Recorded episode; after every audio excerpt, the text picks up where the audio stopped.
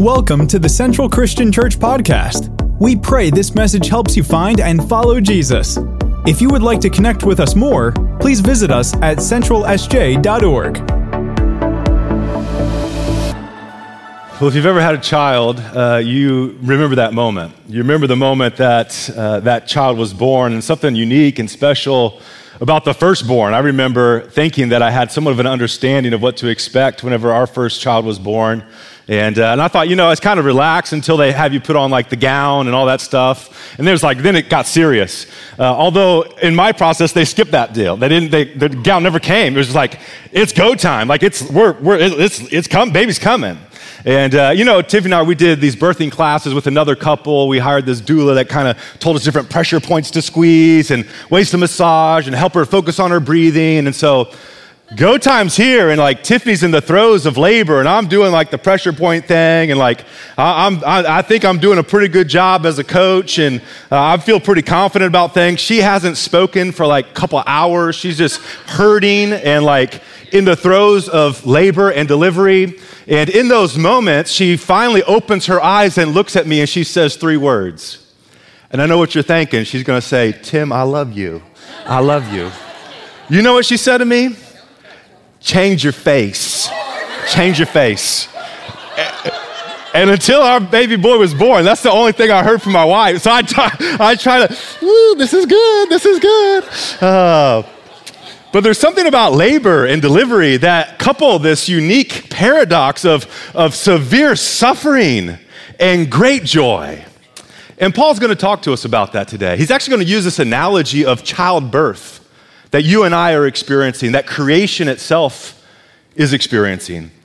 So, if you're new with us, we're studying our way through this incredible book, the book of Romans, and we land ourselves in Romans chapter 8. And so, if you would, would you stand to your feet with me? We're going to read today's verses. If you're new to Central, this is kind of a, a custom that we've, we've grown into, uh, of standing in honor of God's word, because we believe in moments like this, God's going to speak to us. Uh, if you have your Bibles, we're going to be looking at Romans chapter 8, verses 16 through 25. So, a little bit of a chunk of, of Romans chapter 8. As we move further into Romans, uh, Uh, we're going to start taking larger and larger chunks. But here's Romans chapter 8, verses 16 through 25. When I get to the red letter words. If you could, really loud, really proud, read it out loud with me. And I think you're going to pick up on a theme of Romans chapter 8 in this specific section of Scripture. So here it is. The Spirit Himself bears witness with our spirit that we are God's children. And if children, then heirs, heirs of God and fellow heirs with Christ, provided that we. With Him, in order that we may also be glorified with Him. For I consider that the suffering of this present age is not worth comparing with the glory that will be revealed to us. For the creation waits in eager longing for the revealing of the sons of God. For creation was subject to futility, not willingly, but because of him who subjected it, in hope that the creation itself might be set free from its bondage to corruption and obtain the freedom of the, of the children of God. For we know that the whole creation has been it's been groaning together as in the pains of childbirth until now. And not only creation, but we ourselves who have the first fruits of the Spirit, we too groan inwardly as we wait eagerly for our adoptions as sons, the redemption of our bodies. For in this hope we were saved. Now, hope that is seen is not hope. Who hopes for what he already sees? But we hope for what we do not yet see. And so we wait for it with patience. Father, we thank you for your word today. And God, I pray that you would speak to us. Every individual here in this room and collectively as your church, for those tuning in online, for those listening to this, maybe a podcast or on YouTube at a later date, God, would you speak to us in a way that only you can through the power of your word? I pray in Jesus' name. Amen. Hey, why don't you give someone a high five and then you can have a seat? High five.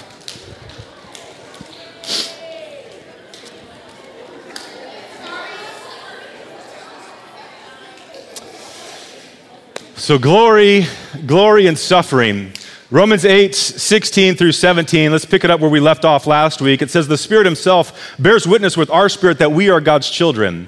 What we found out as we've been studying Romans chapter 8, as Romans chapter 8, verse 1 through 2 makes this amazing declaration that now there's therefore no condemnation for those who are in Christ Jesus. And after those first two introductory verses, he begins to give this discourse, this, this celebration, this unpacking of the Holy Spirit's activity in our life. And so today we're going to see that, that we groan, that creation groans, and next week we're going to see that the Holy Spirit inside of us groans and helps us in the midst of, of suffering. But we saw last week that, that one thing that the Holy Spirit does, he can, confirms our adoption as God's children. So, verse 17 says, And if children, then heirs, heirs of God and fellow heirs with Christ. Here's the caveat provided that we suffer with him, in order that we may also be glorified with him. For I consider that the suffering of this present age is not worth comparing with the glory that will be revealed to us. This idea of suffering and glory. I want to give you four observations off, out, out of the gate, four observations kind of frame up our time, four observations on suffering and glory. Number one, uh, suffering and glory are part of the Christian life. If you're taking notes, you might want to write that down. Suffering and glory are part of the Christian life. Christ suffered and then was glorified. Romans 8 17, provided that we suffer with him in order that we may also be glorified with him. This is a topic that you don't hear taught on a whole lot in Christian circles. I mean, I, I honestly, I don't necessarily enjoy hearing teaching on suffering. Uh, we want to hear about God's love, God's peace, and great, let's go eat roast beef, right? Like that's, that's kind of what we, we hope for. But a theology of suffering is pervasive in scriptures. And a theology of sufferings is vital for you as a follower of Jesus to know and to understand because if you don't have a, an understanding or a theology of suffering, inevitably, whenever things get hard in life, whenever you lose a loved one, whenever you get a diagnosis that you didn't anticipate, whenever, whenever you lose that job, whenever that relationship goes south, whenever things get hard, you think, well, wait a minute, this isn't part of what I signed up for. And after all, God, don't, don't you know I love you? Don't you know I'm trying to be faithful to you? So, what is this going on in my life? In times of suffering, if suffering is really difficult, we think, God, why are you doing this? But the fact of the matter is that suffering and glory are part of the Christian life. Jesus said himself, In this world you will have trouble, there will be suffering. On the night that Jesus was betrayed in John 15, Jesus said this John 15, 18 says, If this world hates you, know that it hated me before it hated you. In other words, if people are shunning you, if people are boxing you out, if you're not invited to that circle or, or, or you're ostracized from, from that group, to just know that it did that to Jesus first. Says, Remember the word that I said to you a servant is not greater than his master. If they persecuted me, they will persecute you. 2 Timothy 3:12 In fact everyone everyone who wants to live a godly life in Christ Jesus will be persecuted. But in the midst of persecution, there is both suffering and there's also glory. 1 Peter 4:13 says this, "But rejoice insofar as you suffer, as you share in Christ's sufferings, that you may also rejoice and be glad when he is his glory is revealed." If you are insulted for the name of Christ, you are blessed because the spirit of glory and of God rests upon you. This idea of suffering and glory going hand in hand. Uh, Paul said this, 2 Corinthians 4 17 says, For our light and momentary troubles, our light and momentary sufferings. And you might be thinking, well, yeah, that's great for Paul, but he doesn't know what I'm going through. Like Paul might have suffered, but he's not suffering like I have. Well, check it out. Like Paul, he was, he was being transported as a criminal for helping people find and follow Jesus, and he's shipwrecked. He spends a couple nights out in the open sea. Five times, Paul is whipped 40 lashes minus one. It's different than the flogging of Jesus that we see on, uh, uh, at, at, the Passion Week. It's not a Roman flogging, it's a Jewish flogging. They would take a leather whip, they wouldn't have glass, and it wouldn't, wouldn't be as bad as what Jesus experienced. But, but five times, I mean, any whipping of any kind, much less 40 lashes on your back and backside, like that's not, that's not a good day. He was beaten with rods three times. And beaten with rods, it was where they would take these heavy, heavy uh, sticks and they'd bind them together and they would take the, the person's feet and expose the, the heels of the feet and they would smack their feet, breaking the bones in their, the soles of their feet three times. He had this done. Paul probably couldn't walk very well because of this persecution he experienced. He's imprisoned a number of years. This man knew suffering. I mean, you could read more about it in 2 Corinthians 11.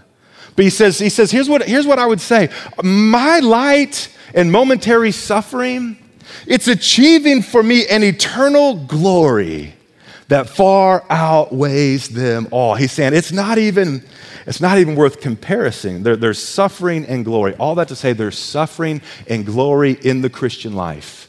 For those of you who love God and want to please Him, there's going to be suffering and glory. Both are part of the Christian experience. Second, number two, suffering and glory represent two different ages. I think in your notes it just says age, but it's ages. And so, two different ages. Suffering represents this life, it's experienced in this life. Glory will encompass everything about the next life. Paul says this, Romans 8 18, for I consider, I consider, this, this word uh, consider, I consider um, where are we at here? Yeah, there. I consider. This Greek word there is logizomai. Uh, we get our English word logic from it. So Paul's saying, I've reasoned this out. I've pondered this. I've thought about this. I've, I've, I've come to this logical conclusion. I've considered that the suffering of this present age is not worth comparing with the glory that will be revealed to us suffering and glory, suffering in this life, glory to come. Third, suffering and glory cannot be compared. The best you can do is contrast them, but you cannot even compare them. Romans 8:18 For I consider that the suffering of this present age is not worth comparing. You, like you can't the, the glory so far outweighs the suffering that it's not even comparable. The suffering of this present age is not worth comparing with the glory that will be revealed to us. Again, 2 Corinthians 4:17 says, For our light and momentary troubles are achieving for us a glory that far outweighs them all. He's not saying that, that your trouble is insignificant. He's not saying that your suffering is not legit. He's just saying that it, in light of eternity, this life is like a nanosecond compared to the billions and billions and billions of years that you will experience in eternity, in in glory. The suffering and glory is not worth being even comparing. And then, fourth and final here, suffering and glory affect both God's creation and God's children. Suffering and glory impacts this world, impacts this creation, just as it impacts you as God's child. So, what I'd like to do is spend the remainder of our time talking about those two topics the suffering and glory of God's creation, and then the suffering and glory of God's children. So, number one, under that subpoint suffering and glory of God's creation. When we talk about creation, we're talking about the cosmos. We're talking about the oceans, the mountains, the creeks, the meadows, the rivers, the forests, the lawns, uh, the parks, the, the gardens, the creation.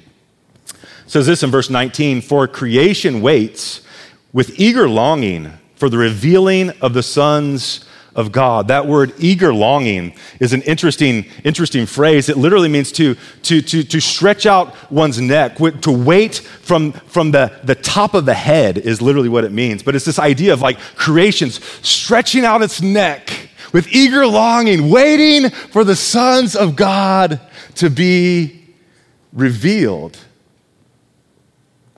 What's he looking for? He's looking for you. What's he stretching out his neck for? Verse 19 For creation waits with eager longing for the revealing of the sons of God. Creation is looking for the moment when you and I are revealed for who we really are.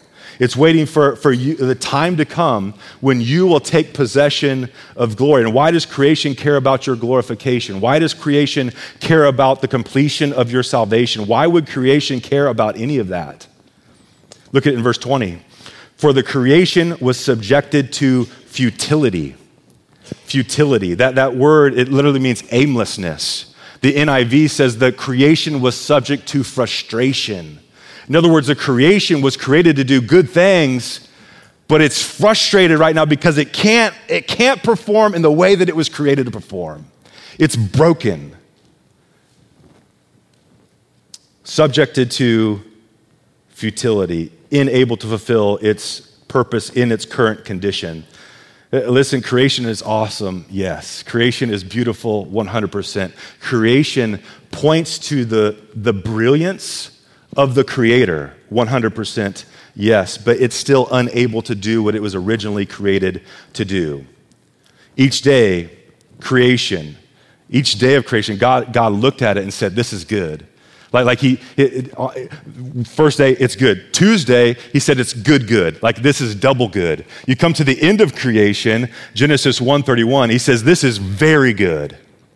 But something's happened from that moment to this moment. That creation is not what it once was. Creation is not what it was originally created to be. Creation is not what it will be one day.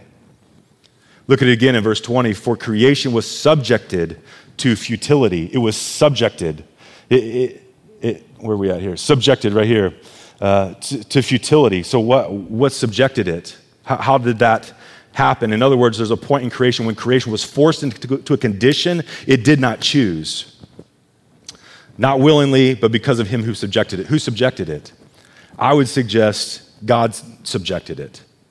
That God Himself, in other words, it was this moment when God gave a decree that the condition of creation changed. And we read about this fall of man in, in Genesis chapter 3, where Adam and Eve, God said, Hey, if you eat from this tree, like, like you're going to die. And not just humanity, that's where death entered our human experience. Like, you were never created to die. I was going to visit someone this week who's dying, you know, for lack of a better term. And, and, it's awkward. You know, it's, it's, death is weird to us because you were never created to die. But, but death entered the picture, Genesis chapter 3, because the fall of man. But it didn't just impact humanity. Look at it, Genesis 3 17 through 18. To Adam, he said, Because you listened to your wife and ate from the tree which I commanded you, you, should, you must not eat. Look at it. Cursed is the ground because of you. So oftentimes we think, well, if I sin, it's my sin. It impacts me. It doesn't impact everyone else. Not true. The choices you make, whether they're known or not known, secret or public, the choices we make impact those around us. And according to this, Adam and Eve's sin, it didn't just impact humanity, it impacted creation. God cursed the ground because of you. Cursed be the ground because of you. Through painful toil, you'll eat it all the days of your life. It will produce thorns and thistles. You'll eat the plants of the field. So you have like this things coming up that were never part of creation thorns, thistles, poison ivy, poison oak, things that aren't, aren't pleasant. Why? Because it was subjected to frustration by the one who, who subjected it. So, in a word, how'd that happen? In a word, it's sin. Sin entered the picture. It's, it's creation in chains. It, it, we, want it, we want it to be right, but it's, it's just not right. And you experience this, right? Like, I mean, if you have, if you have a yard, uh, if you're lucky enough to have a yard here in San Jose, California, you go and mow it, right? You get those lines straight. A couple days later, it looks like you haven't touched it in weeks. You prune the tree, well, the tree gets disease. The tree dies. You, you take care of the plant, you water it, you fertilize it, bugs come and eat it. It's, it's this destruction that earth isn't functioning as it, as it should. Romans 8:21 says the creation itself will be set free from its bondage and decay. It's like it's trying to break free, but it, but it can't. Romans 8:22, for we know that the whole creation has been groaning Creation creaks, creation groans, creation's in anguish together in the pains of childbirth until now. Paul tells us here in Romans 8 that the whole creation's groaning, and you're groaning. Like, we know this firsthand. Like, our bodies aren't functioning the way that we wish they would. Next week, we're going to see that the Holy Spirit groans. He intercedes for in the midst of suffering, in the midst of heartache, in the midst of some ambiguity. The Holy Spirit's interceding for us. We're going to see that. But here, Paul says the whole creation has been groaning together as in the pains of childbirth. Now, what do we know about childbirth? If you're a man, we know very little of childbirth. Let's just get that out there. Women, if you've had a kid, you know, you know something about childbirth. But just from the outside observing childbirth, the pains start light and then they get more and more intense. The, the, the contractions start slow, but then they get more and more frequent. And we're seeing that play out in creation. According to FAO, or Food and Agriculture Organization of the United Nations, natural disasters are happening three times more often today than they were in the 1970s and 1980s.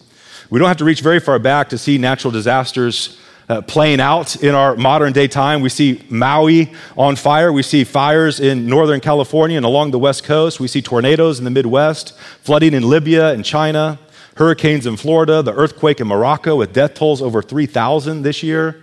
Just this week, earthquake in Afghanistan, taking the lives of more than 3,000 people. In February, devastating earthquake in Turkey and Syria took the lives of over 50,000 people.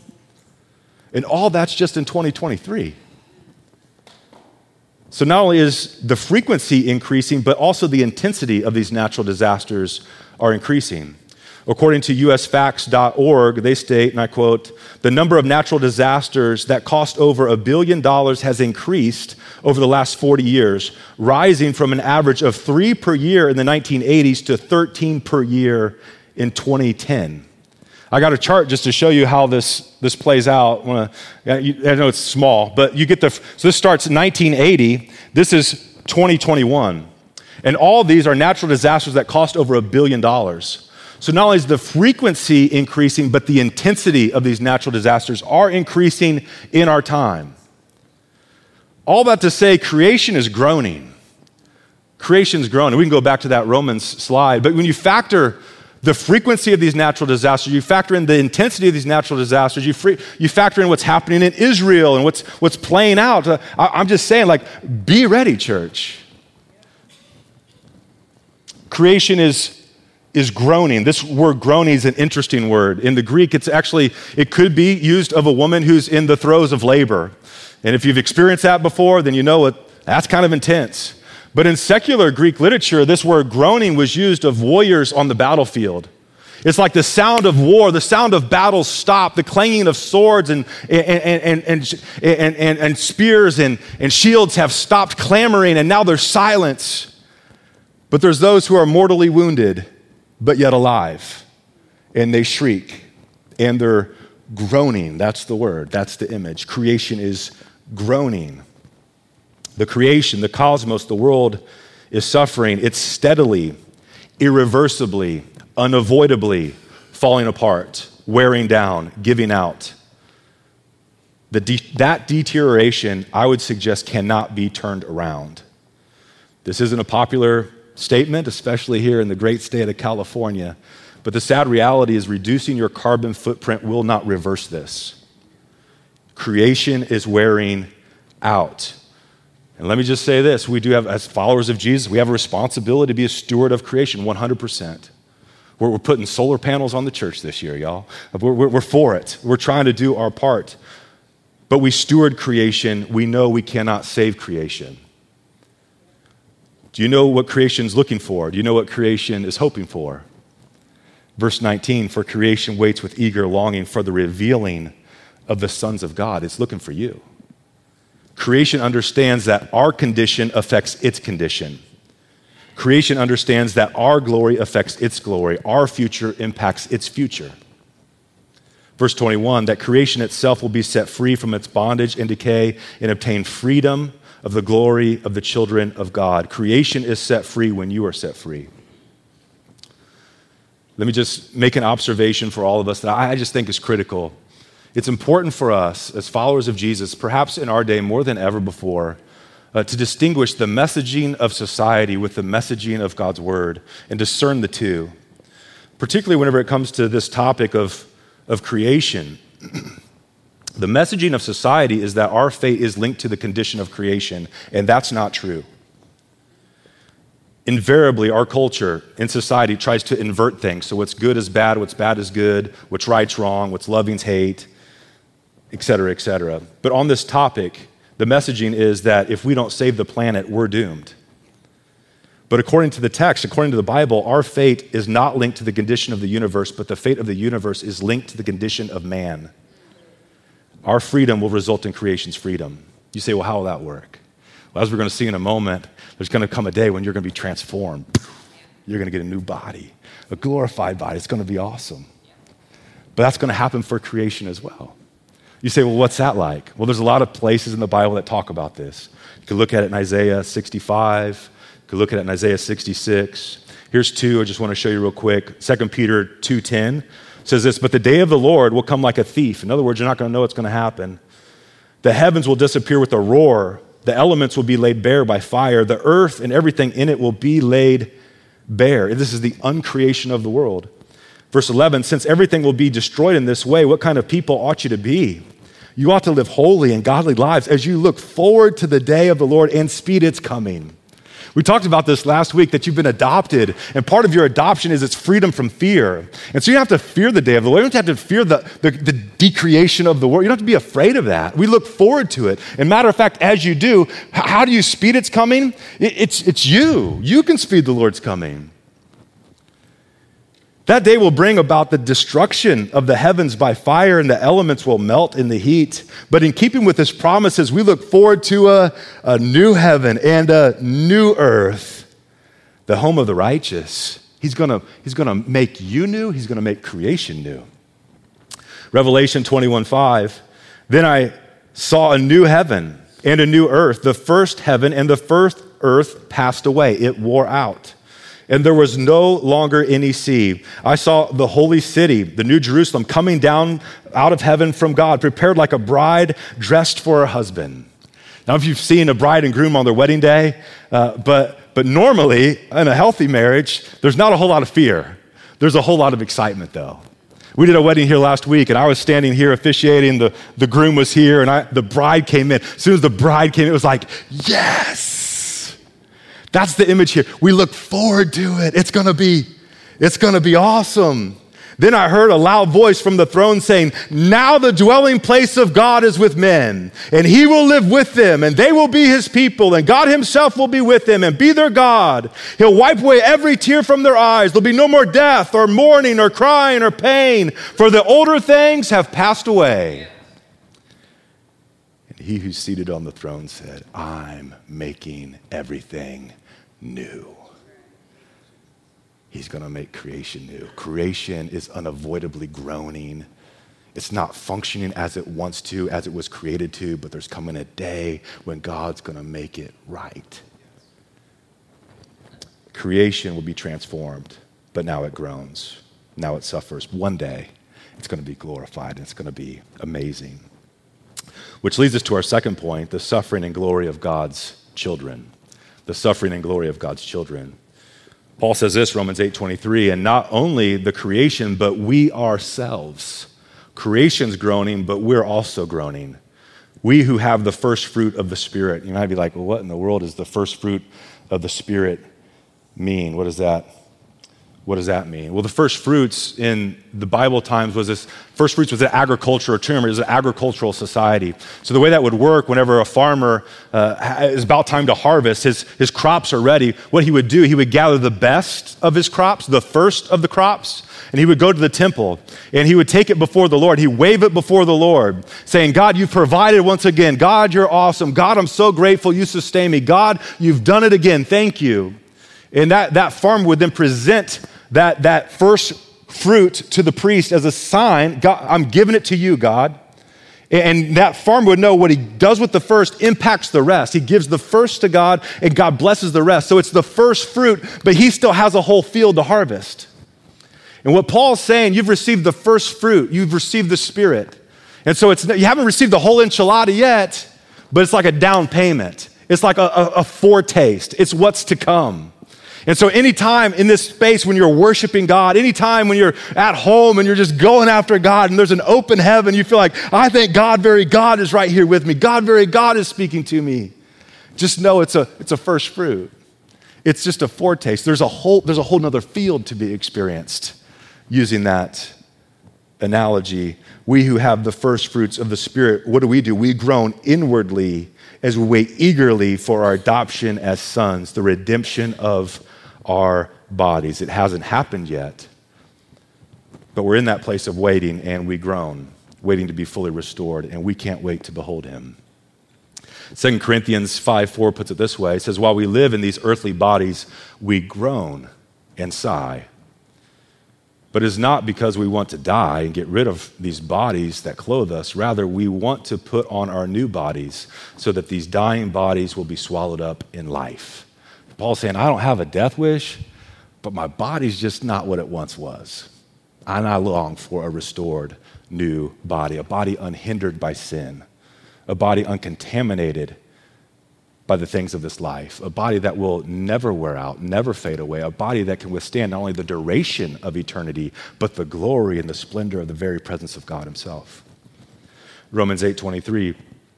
And not only the creation, but we ourselves who have the first fruits of the Spirit groan inwardly as we wait eagerly for the adoption, for our adoption as sons. It's been promised, but it's not been complete yet. The redemption of our bodies.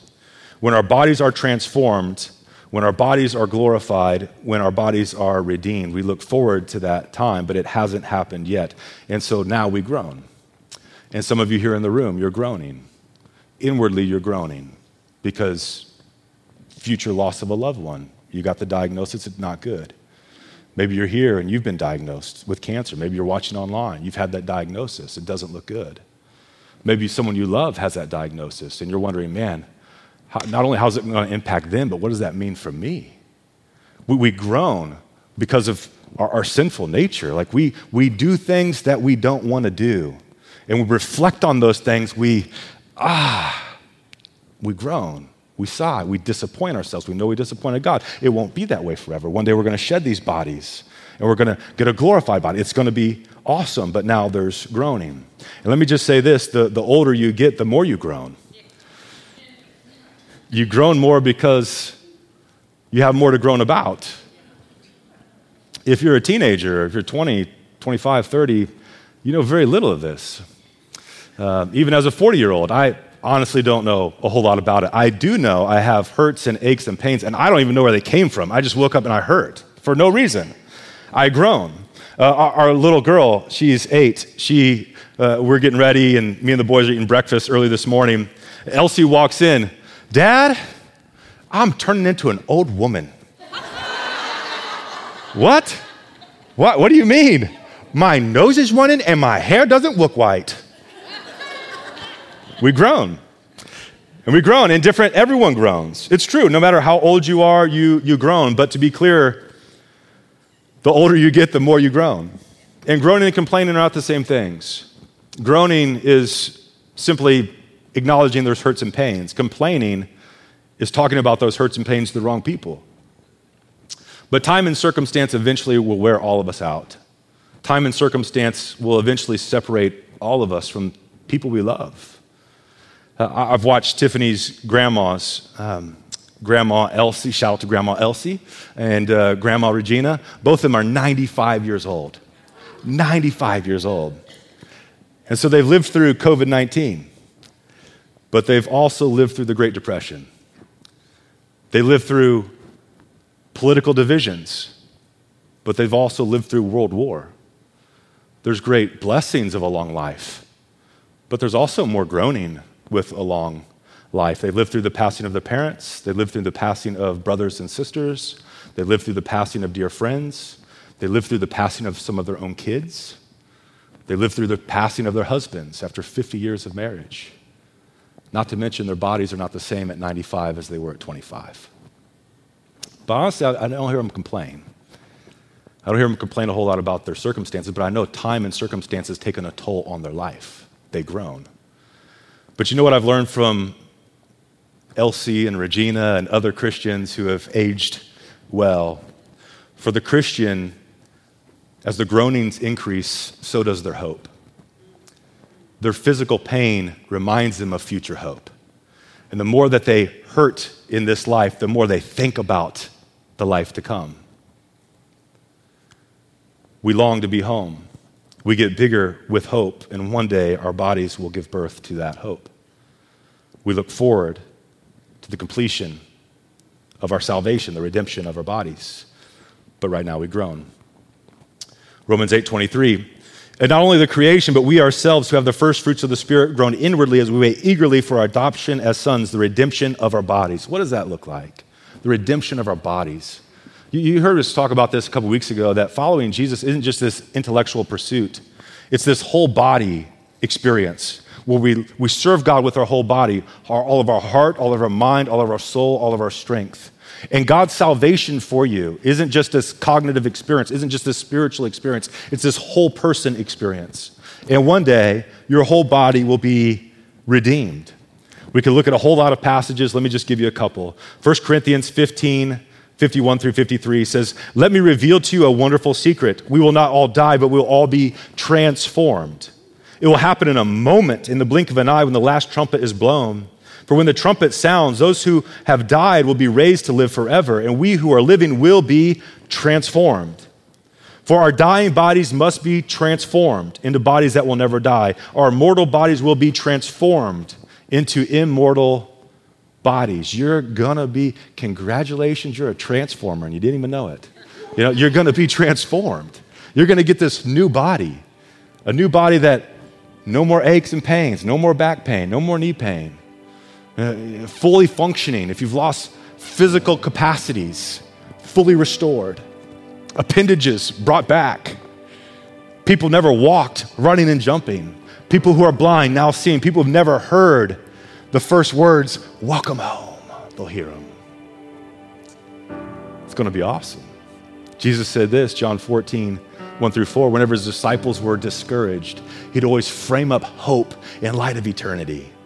He says, Hey guys, like I'm going to go away, but like I'm going to be put to death. It's not going to go well. But here's, here's what I want you to know do not let your hearts be troubled. Trust in God, trust also in me. In my Father's house are many rooms. If it were not so, would I have told you? I, am going to prepare a place for you. And if I go to prepare a place for you, I will come back and take you to be with me so that you may be where I am.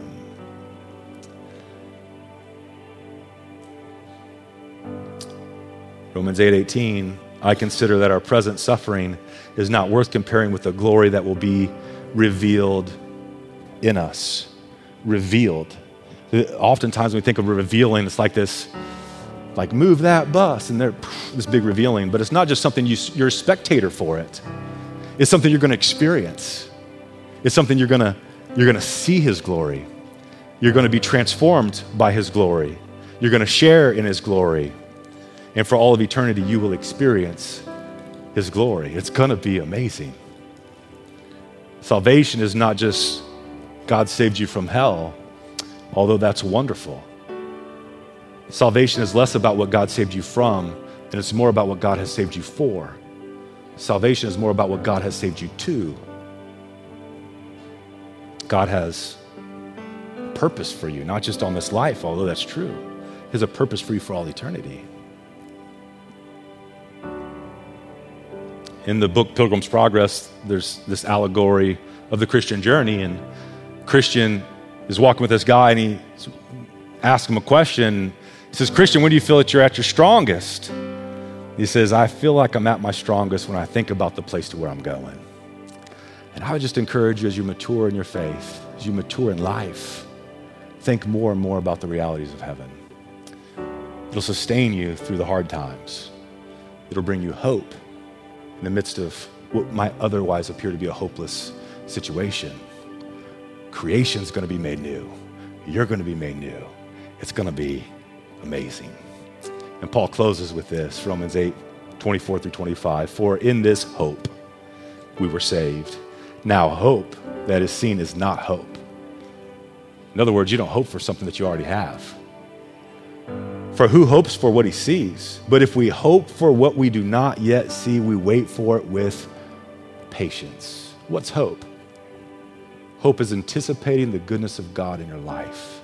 And as we look forward to what God has, we, we anticipate the goodness of God in our present, yes. We anticipate the goodness of God in our future. We cling to hope. Hebrews 6:19 says we have this hope as an anchor for our souls, firm and secure. Hope anchors us. Hope stabilizes us in the midst of storms. It, will sustain you. It'll, it'll, it'll calm you. And the current groaning that you experience. And I know, man, some of you are experiencing some tough groaning. Life's been tough, not just because of sin, not just because of erosion of relationships. For some of you, it's physical. I mean, you grow, you hurt. You getting here is a feat, a testament to your love of God and love for His people. Some of you watching this online, you're in severe pain. There's hope. It's not going to be like this forever. Let, let me say this: for if you're not yet a follower of Jesus, this life is as good as it gets. It only gets worse from here. But if you are a follower of Jesus, this life here on earth is as bad as it gets. It's only going to get better from here. And we cling to that hope. And we don't, come. the, the suffering now, you just can't even compare it. Because one nanosecond into heaven, when you see him who loves you, when you behold him who's called you, when you see the face of him who not only planned your creation but made a way for your salvation, when you see him face to face, you're going to say it was worth it all. It's worth it all. Let's pray. Father, we thank you.